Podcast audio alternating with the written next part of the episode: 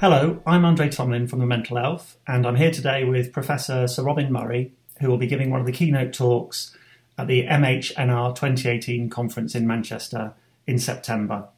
Uh, Sir Robin is Professor of Psychiatric Research at King's College London.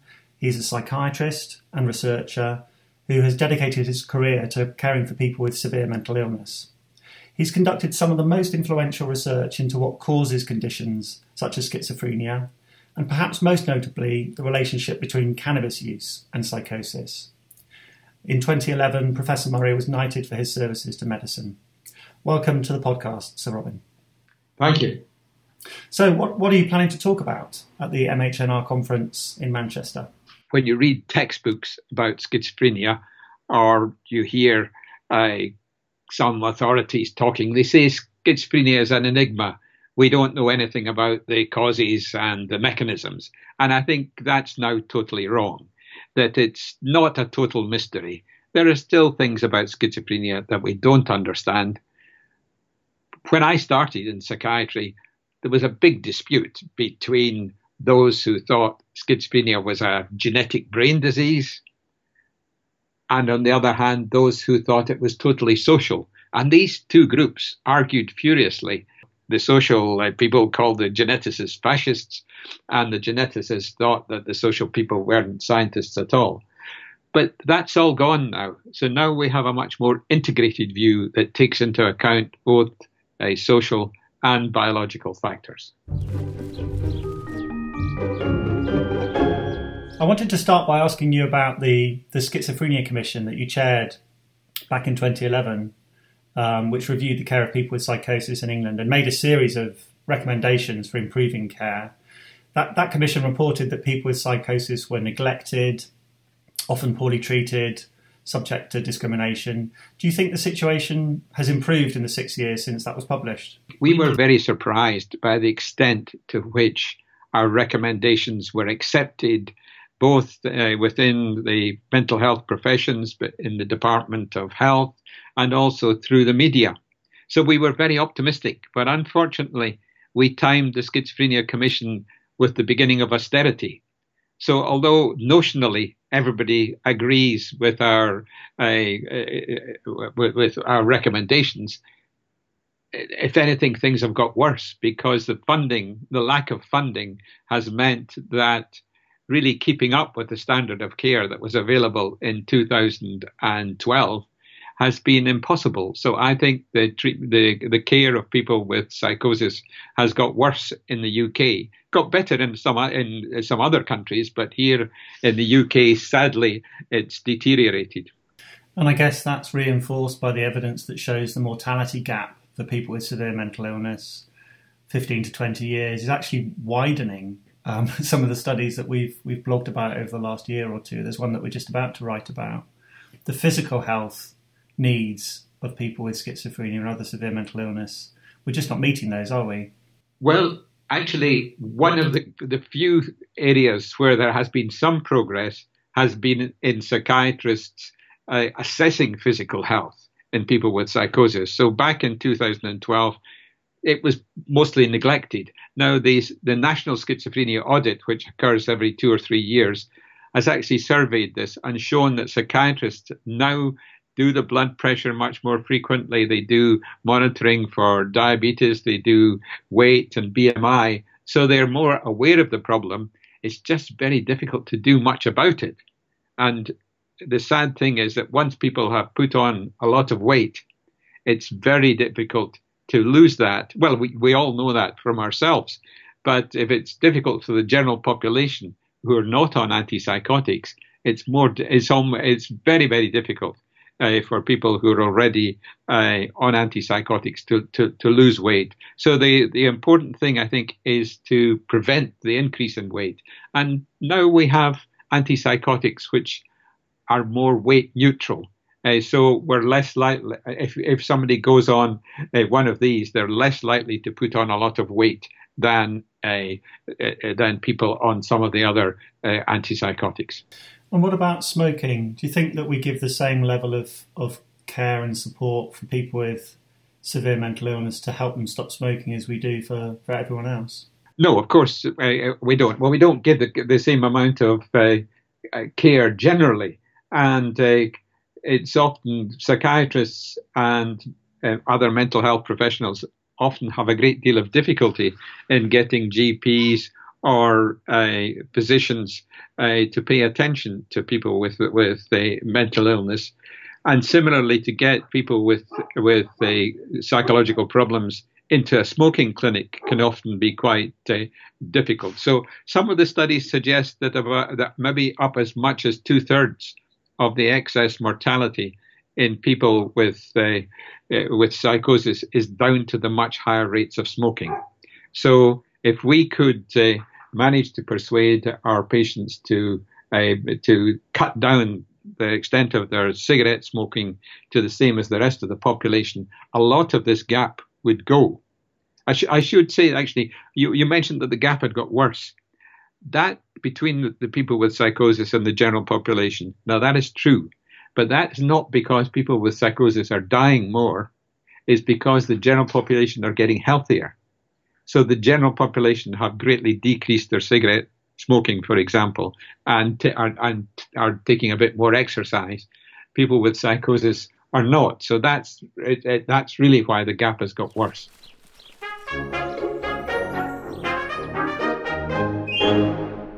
So we've spoken about a little bit about smoking tobacco. That obviously, a lot of your work is also looking at smoking cannabis. One of the notable um, public disagreements that you had re- regarding this was with David Nutt back in two thousand nine, when you had a conversation in the Guardian newspaper about the links between cannabis and psychosis. And, and your research has shown that prolonged heavy abuse of cannabis contributes can contribute to the onset of psychosis.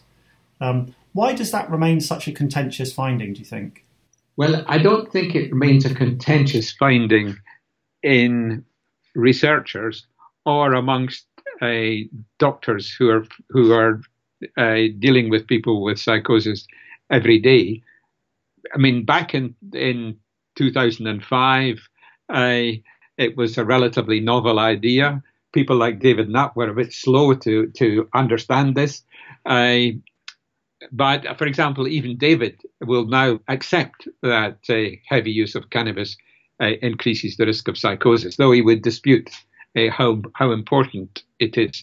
In South London, we calculate that about twenty-five percent of all the people we see with psychosis would not have developed it if they hadn't been smoking a, a high-potency cannabis. I mean, that's not to say that they didn't have other troubles, but you know, they might have been abused as a child. They might uh, have had adverse life events, but they would be, might, they would have been able to get on okay. But they were tipped into psychosis by by cannabis use. So I, I don't think it's that contentious amongst people who follow uh, the research. The thing about cannabis is it's complicated. That uh, With alcohol, the vast majority of the population get on fine with alcohol. Even some heavy drinkers get on fine with alcohol. But there's a small proportion will end up uh, developing all sorts of physical complications, becoming dependent, eventing, eventually ending up with liver failure or dementia. And uh, we we know that that's, there's a, a balance between the beneficial effects and the adverse effects in the minority. And that's the same with cannabis, except it's more complicated because alcohol is the same substance, whether you drink it in a lager or you drink it in a Prosecco or you, you drink it in whiskey. It's just the concentration varies. But, but cannabis, there's different constituents, some of which are good for the brain, and T H C, which is the one which causes the euphoria, but also increases the risk of psychosis. So that's quite a complicated thing to get across to the general public. And it's an issue we're going to explore in this Mental Health Question Time event that we've got happening later on in September after the Mental Health Nursing Research Conference. Um, so thanks a lot for joining the panel for that. I look forward to hearing more on that from you then. So you're co-editor-in-chief of Psychological Medicine Journal as well. So, and you've spoken a bit about antipsychotics. Clearly, psychiatric drugs are a, a key component of the care we provide for people with psychosis and schizophrenia.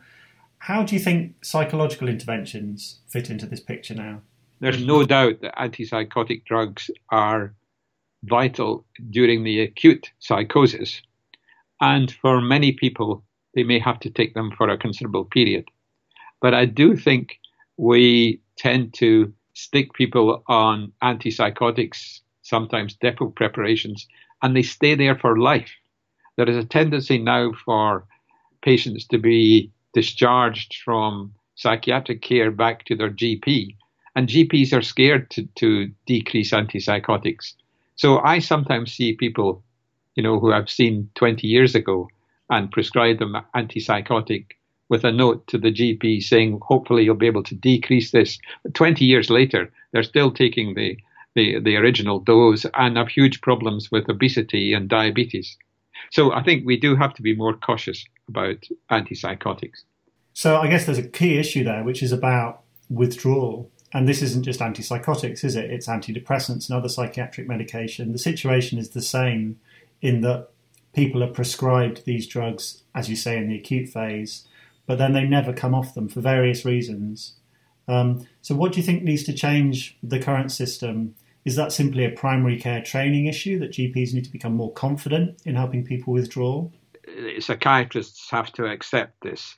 And of course, psychiatrists are overworked and they like to have a quiet life. They don't like to risk anything. And a quiet, a, a quiet psychotic person doesn't cause the patient any, the, the doctor any trouble. But of course, the quality of their life may be terrible. Uh, so I think we have to, first of all, persuade psychiatrists that they should always give patients a chance to decrease the the, the, the the extent of their medication and see how they get on. For actual withdrawal, you have to do it very, very slowly.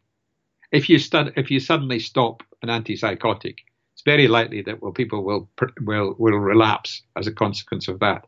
But if you very slowly decrease them, perhaps over a year, perhaps over two years, maybe over three or four years, then there's much less, they've got a much better chance of getting off them and staying well. Mental health professionals are very risk averse, aren't they? There's quite a significant literature on that. Um, so it, it feels like that's a cultural change that's needed rather than simply guidance talking about it.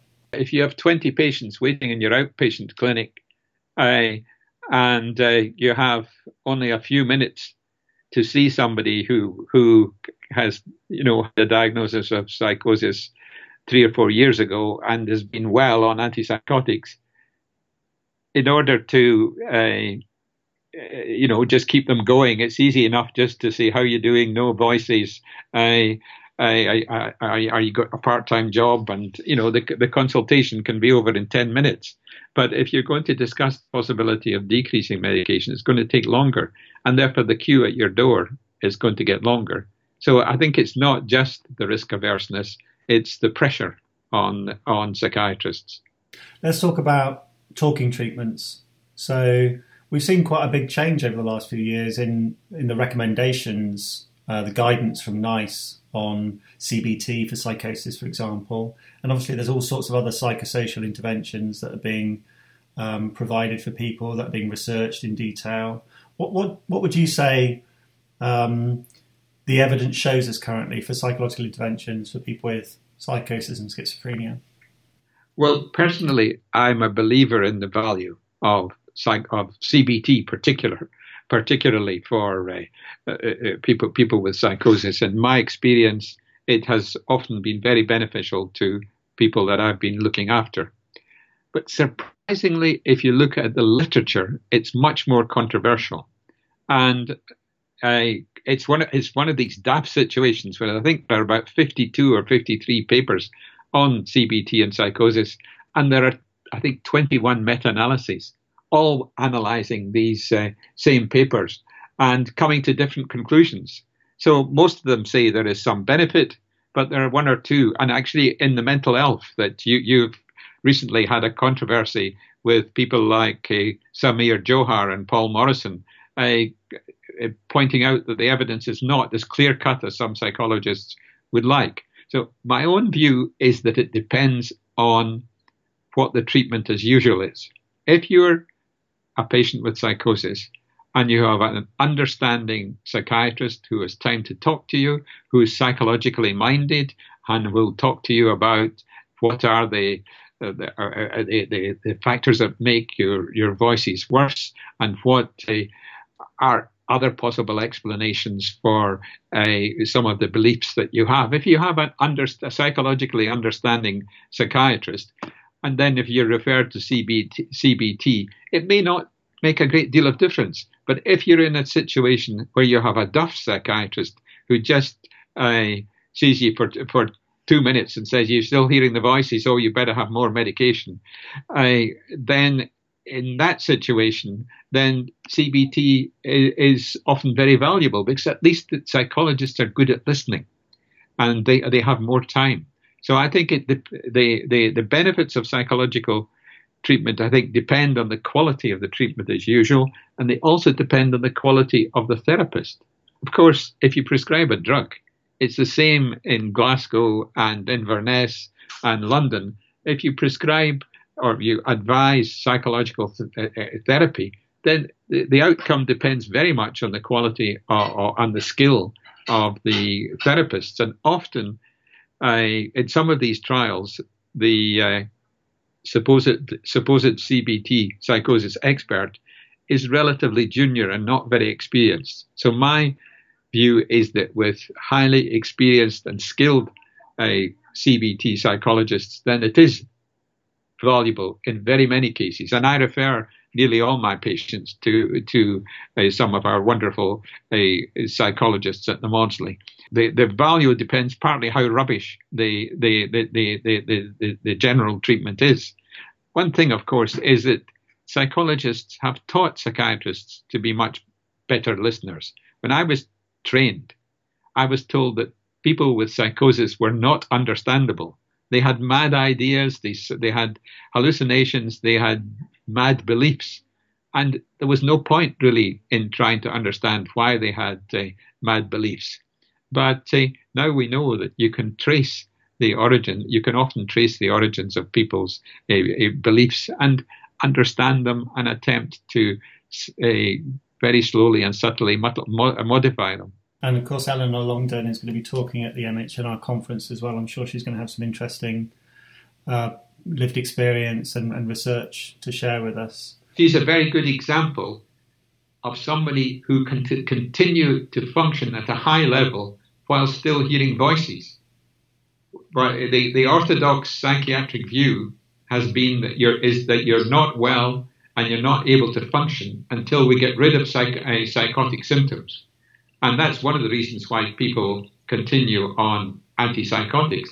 But Eleanor and uh, uh, other people have demonstrated that you can function very well uh, while still hearing voices, that if you can cope with voices and uh, uh, contain the voices uh, and uh, regard them as part of yourself, then it it, it it it is it is compatible with with with, with a normal, uh, healthy life.